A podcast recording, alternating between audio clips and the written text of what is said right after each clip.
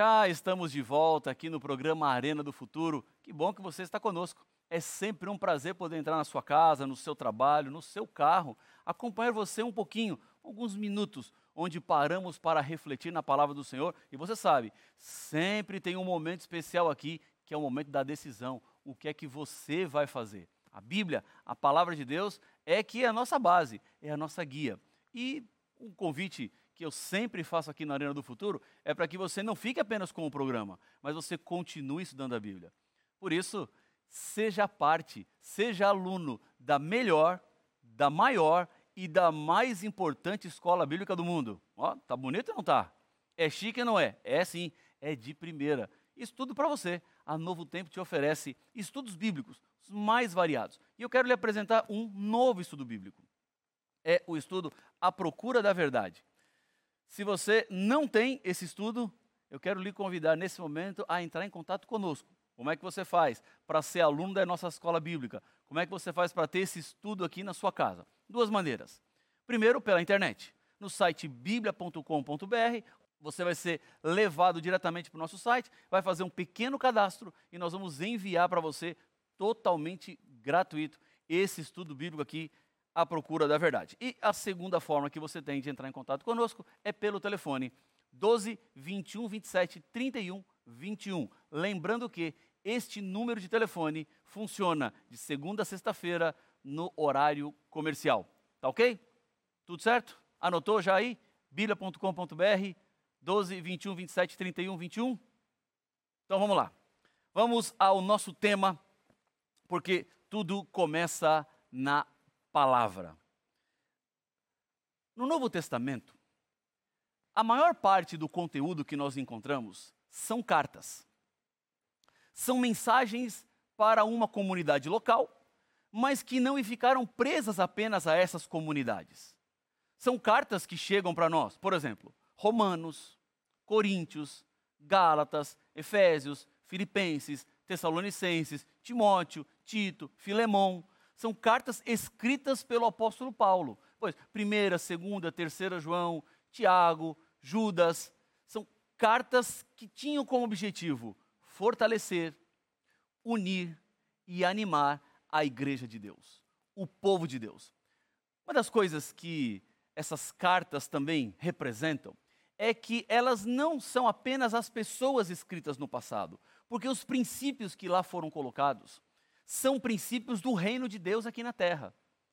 Por isso que a gente tem essas cartas na Bíblia, porque elas continuam sendo atuais. Elas continuam trazendo para nós mensagens importantes para a minha e para a sua caminhada espiritual. Já o livro do Apocalipse, ele começa com sete igrejas que receberam cartas de Deus. As igrejas são Éfeso, Esmirna, Pérgamo, Tiatira, Sardes, Filadélfia e Laodiceia. Mas deixa eu te dizer uma coisa. Não era apenas essas sete igrejas que existiam na época que João escreveu as cartas. Existiam outras igrejas mais, muitas igrejas mais. Mas Deus escolheu esses, essas sete localidades, essas sete igrejas, por dois objetivos. Primeiro, porque Deus tinha uma mensagem para aquela igreja. E segundo, porque aquilo que Deus tinha para dizer para aquela igreja especificamente é uma mensagem que se aplica para toda a igreja cristã, em todos os tempos, em todas as eras. No nosso estudo hoje aqui, no Arena do Futuro, nós vamos dar uma olhada nessas sete cartas. Vamos ler o principal de cada assunto que Deus enviou para essas igrejas. E vocês verão como as mensagens do passado, elas se aplicam no presente como as mensagens que Deus enviou para aquelas igrejas específicas, para os seus líderes especificamente, não ficaram apenas com eles, mas servem para nós hoje, que somos parte do povo de Deus no século 21. Qual é a estrutura dessas cartas? Como elas estão produzidas? Há uma forma que segue um padrão em todas as cartas. Deus começa dizendo assim, ó: "Conheço as tuas obras". Isso se repete no versículo 2, 9, 13 e 19 do capítulo 2 e nos versículos 1, 8 e 15 do capítulo 3. Depois que vem a apresentação das obras, há uma expressão que diz assim: ao vencedor. No capítulo 2, nos versículos 7, 11, 17 e 26, e no capítulo 3, nos versículos 5, 12 e 21. E a terceira parte da carta, que diz assim, ó: quem tem ouvidos, ouça o que o Espírito diz às igrejas. Isso aparece no capítulo 2, nos versículos 7, 11, 17 e 25, e no capítulo 3, versículos 6, 13 e 22. Agora, essas mensagens que Deus envia, elas trazem consigo nessa estrutura um conceito importante para todos nós. Quando Deus diz que Ele conhece as obras, Ele está dizendo que não há nada que você faça que Deus não saiba. Não dá para esconder nada de Deus. Ele sabe tudo, ele vê tudo. Quando ele diz, eu conheço as suas obras, é porque Deus não apenas vê as suas ações, mas dele, ele vê também as suas intenções. E isso às vezes nos assusta. Porque uma coisa é o que você faz e as pessoas percebem, e outra coisa é o que levou você a fazer aquilo. Quando Deus julga, quando Deus adverte, quando Deus aconselha as igrejas, ele não está apenas vendo o que é visível, ele está entrando dentro das intenções do coração e o que levou a igreja a fazer o que fez. Isso é importante para nós, porque tem a ver com a maneira como Deus se relaciona. Deus não se impressiona com o nosso exterior. Não há nada que eu faça que vai impressionar Deus. Porque Deus, ele não se encanta apenas pela aparência. Quando ele conhece as obras, ele sabe o que você faz e por que você faz. Depois, a carta fala assim: ao vencedor. Isso significa que nós podemos ser vitoriosos, mas não são todos da igreja que serão vencedores. Cada igreja tem o seu grupo de vencedores. A expressão ao vencedor não é a todos da igreja que já são vencedores, porque nem todos se salvarão. Isso significa que não é porque uma pessoa é parte da igreja que ela já estará salva. A salvação não é automática, não. Eu me batizei, eu estou na igreja, agora eu estou salvo. Não, não, não. Longe disso. Não pense isso. E há pessoas que às vezes acham isso que porque estão na igreja, porque foram batizadas, então agora estão salvas. Não. Se fosse isso, seria muito fácil.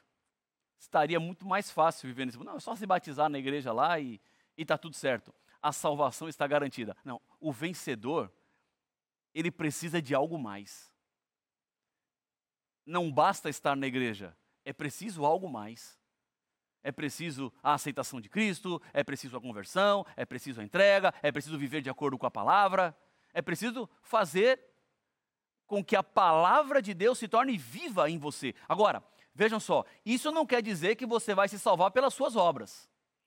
Não são as obras que nos salvam. Não são as obras que nos garantem acesso ao céu, porque tudo que nós precisamos para a salvação, Deus já fez. Cristo já fez. Agora, quando eu aceito a graça na minha vida, eu passo a ser transformado pelo Espírito. Eu passo a ser mudado pelo Senhor. Ele vai moldando a minha vida. Ele vai tirando os excessos da minha história, da minha trajetória, para que eu seja cada dia mais parecido com Ele.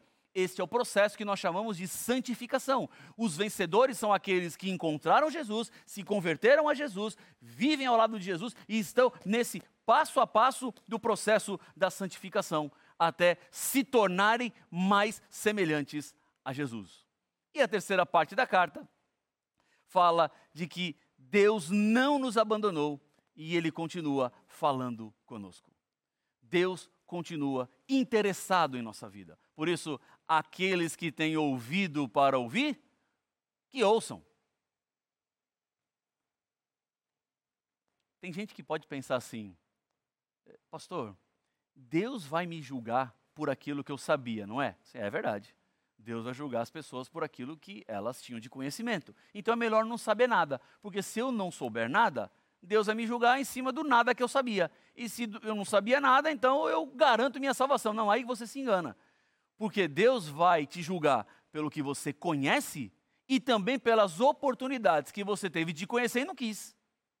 Deus vai dizer assim: olha, eu mandei para você mensageiros, eu coloquei um novo tempo na sua vida, eu fiz o controle da sua televisão mexer sem você eh, planejar e caiu na Novo Tempo e caiu lá no programa Arena do Futuro e caiu na Voz da Profecia ou caiu em outro programa e alguém falou e alguém tocou no meu coração e alguém chegou na minha vida e eu tomei uma decisão.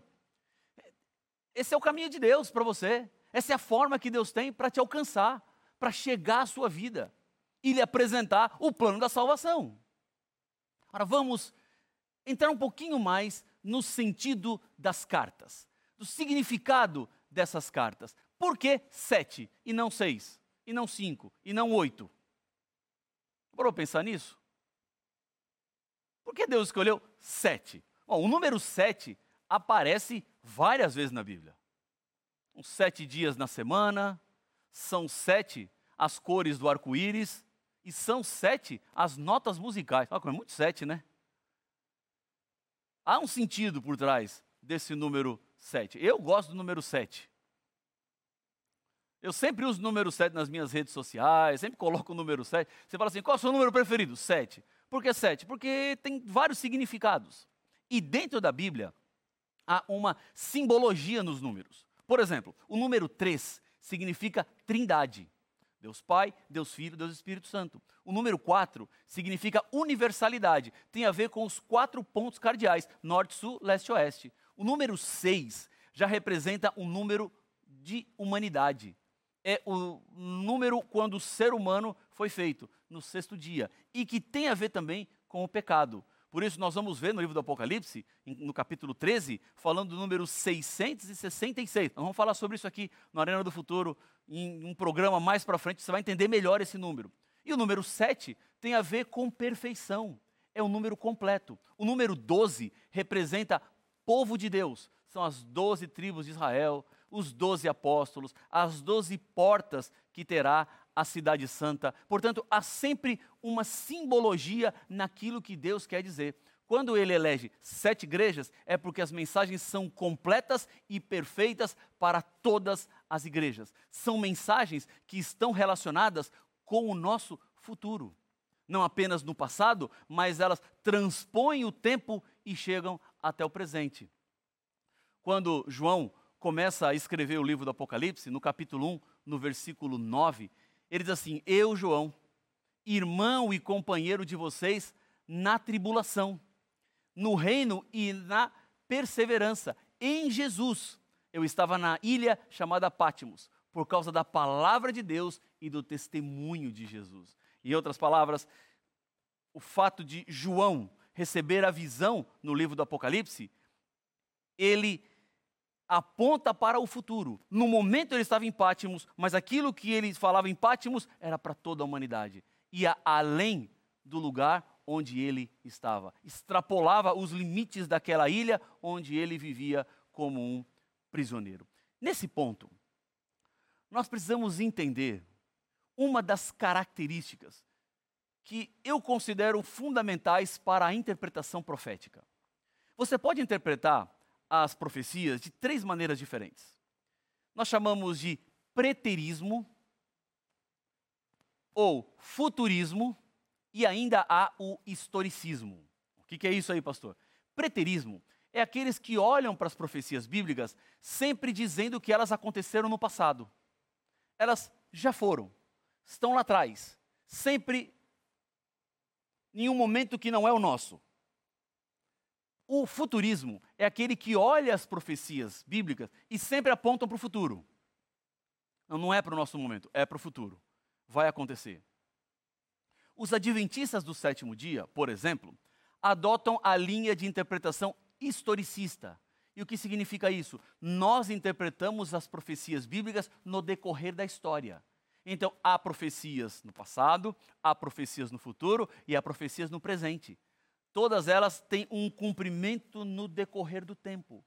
Quando nós lemos as mensagens das sete igrejas, estamos vendo uma profecia historicista que acontece no decorrer da história. Deus falou para a igreja de Éfeso, para o tempo de Éfeso, para os líderes de Éfeso, mas o que ele falou para Éfeso se estende no tempo da história. Chega a todos nós até hoje.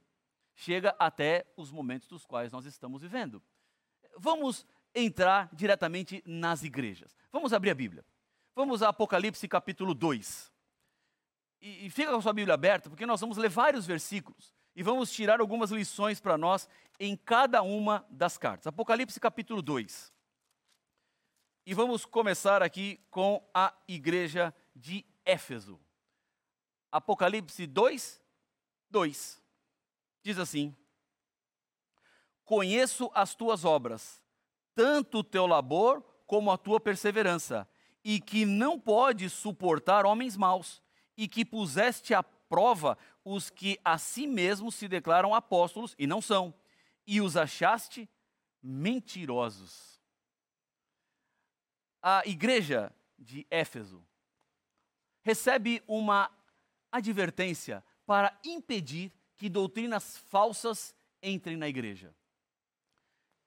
Esta igreja, ela representa na história o primeiro século da igreja cristã, o começo da história da igreja quando os apóstolos começaram a pregar a verdade bíblica, quando eles pregavam a essência daquilo que Jesus deixou, quando eles não se desviavam em nenhum achismo humano, em nenhuma doutrina que não tinha base na revelação de Deus.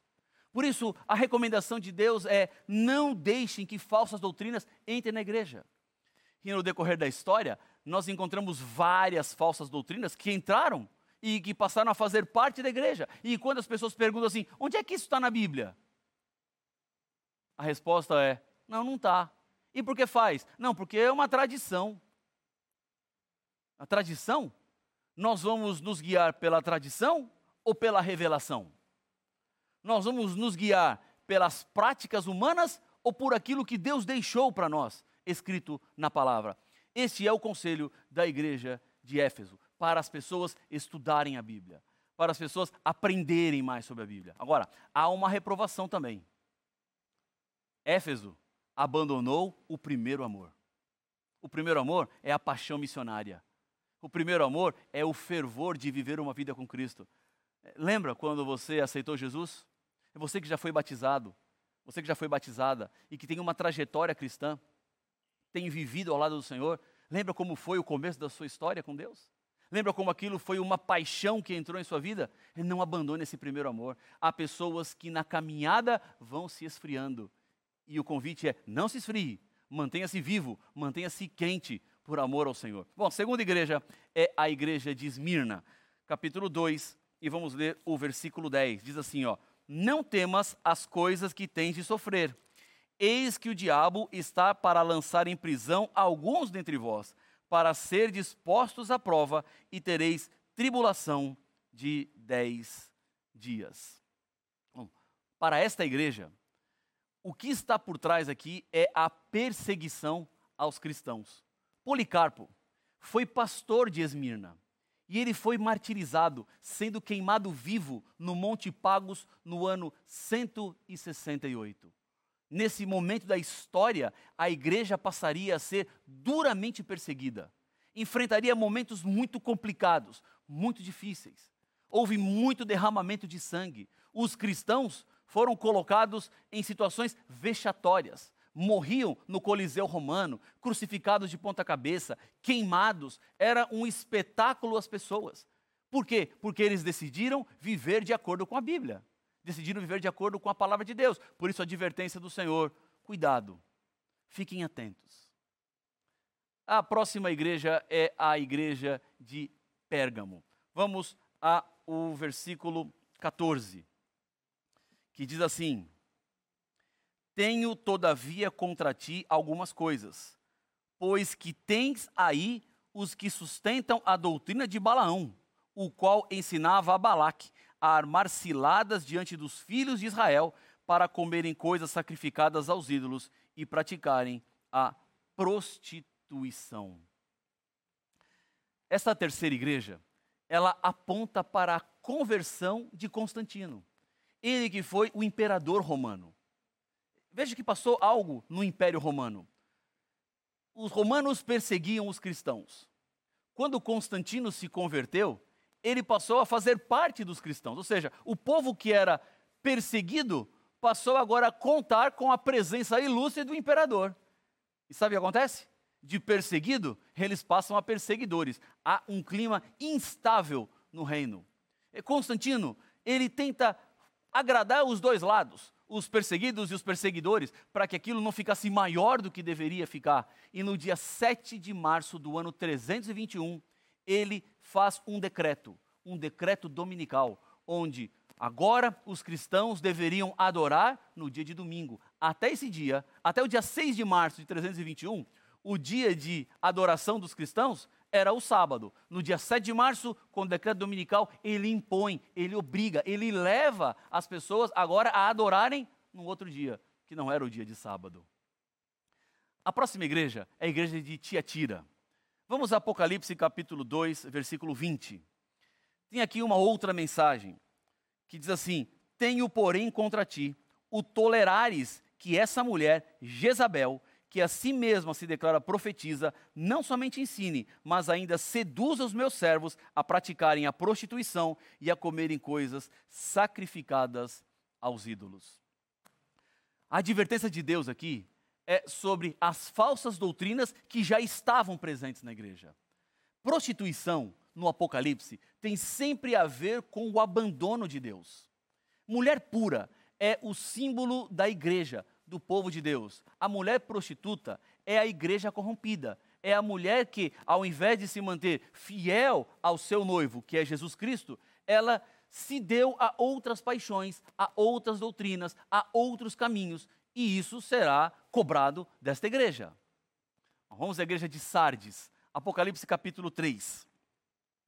Diz assim, versículo 1: Ao anjo da igreja em Sardes escreve: estas coisas diz aquele que tem os sete Espíritos de Deus e as sete estrelas. Conheço as tuas obras, que tens nome de que vives e está morto. Sabe o que significa?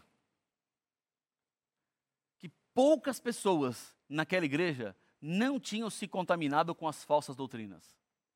Poucas pessoas não estavam vivendo de acordo com aquilo que Deus queria foram se perdendo, foram se corrompendo, foram se deixando levar. Por isso a advertência de Deus é: você parece que está vivo, mas eu sei que está morto. Está vendo quando eu falei no começo? Que Deus não se impressiona com aquilo que ele vê? Deus ele enxerga além das ações, ele vê o coração. As pessoas poderiam estar bonitas por fora, podiam estar bem apresentadas como cristãs por fora, mas por dentro elas não eram. Vem então a igreja de Filadélfia, capítulo 3, versículo 8. Uma outra advertência. Deus diz: Conheço as tuas obras, eis que tenho posto diante de ti uma porta aberta, a qual ninguém pode fechar, que tens pouca força, entretanto, guardaste a minha palavra e não negaste o meu nome. Essa igreja não tem nenhuma reprovação, mas Deus está dizendo assim: olha, eu tenho uma porta aberta, uma porta que ninguém pode fechar porque eu abri. E se Deus abriu, passe por ela. Se Deus está te indicando o caminho, siga o caminho. O maior desejo de Deus é que você seja salvo. O maior desejo de Deus é que você não se perca. O maior desejo de Deus é que você tenha uma nova vida. Por isso que as mensagens dessas cartas chegam para todos nós. Não são advertências apenas a quem viveu lá naquele tempo, mas são advertências para cada ser humano. E é assim, com esta porta aberta, que nós chegamos em Apocalipse capítulo 3, versículo 20, a última igreja, a igreja de Laodiceia. E este verso é um verso daqueles que a gente rememora, que a gente sabe de cor, que repetimos e que continuamos repetindo, porque também é uma mensagem de esperança. Apocalipse 3:20 diz assim: Eis que estou à porta e bato. Se alguém ouvir a minha voz e abrir a porta, entrarei em sua casa e cearei com ele e ele comigo. Deixa eu te perguntar. Jesus batendo a porta, é bom ou é ruim? É bom? Ó, já tem divisão aqui. Aqui no nosso estúdio tem divisão. É bom ou é ruim? Não, é bom. Alguém pode dizer, é bom porque é bom? É bom porque ele está batendo. Mas é ruim. Por que é ruim? Porque ele está batendo. Como assim, pastor? É bom e ruim se está batendo? Eu vou te explicar. É bom porque Jesus está batendo. E se ele está batendo, é porque ele insiste. É porque ele te ama. É porque ele não desistiu de você. É porque ele tem interesse na sua salvação. Ele está batendo porque não existe caso perdido para Deus. Não existe tão longe que Deus não vá. Não existe tão pecador que Deus não salve. Não existe é, tão errado que Deus não corrija. Não existem casos impossíveis para Deus. O nosso Deus é o Deus dos impossíveis. Agora, por que é ruim ele estar tá batendo? Porque ele está do lado de fora. A partir do momento que ele bate na porta, alguém ouve, abre a porta, ele para de bater. Ele deixa de bater na porta, porque agora ele já não precisa bater, ele já entrou, ele já é parte da, da, da casa, ele está ceando com você.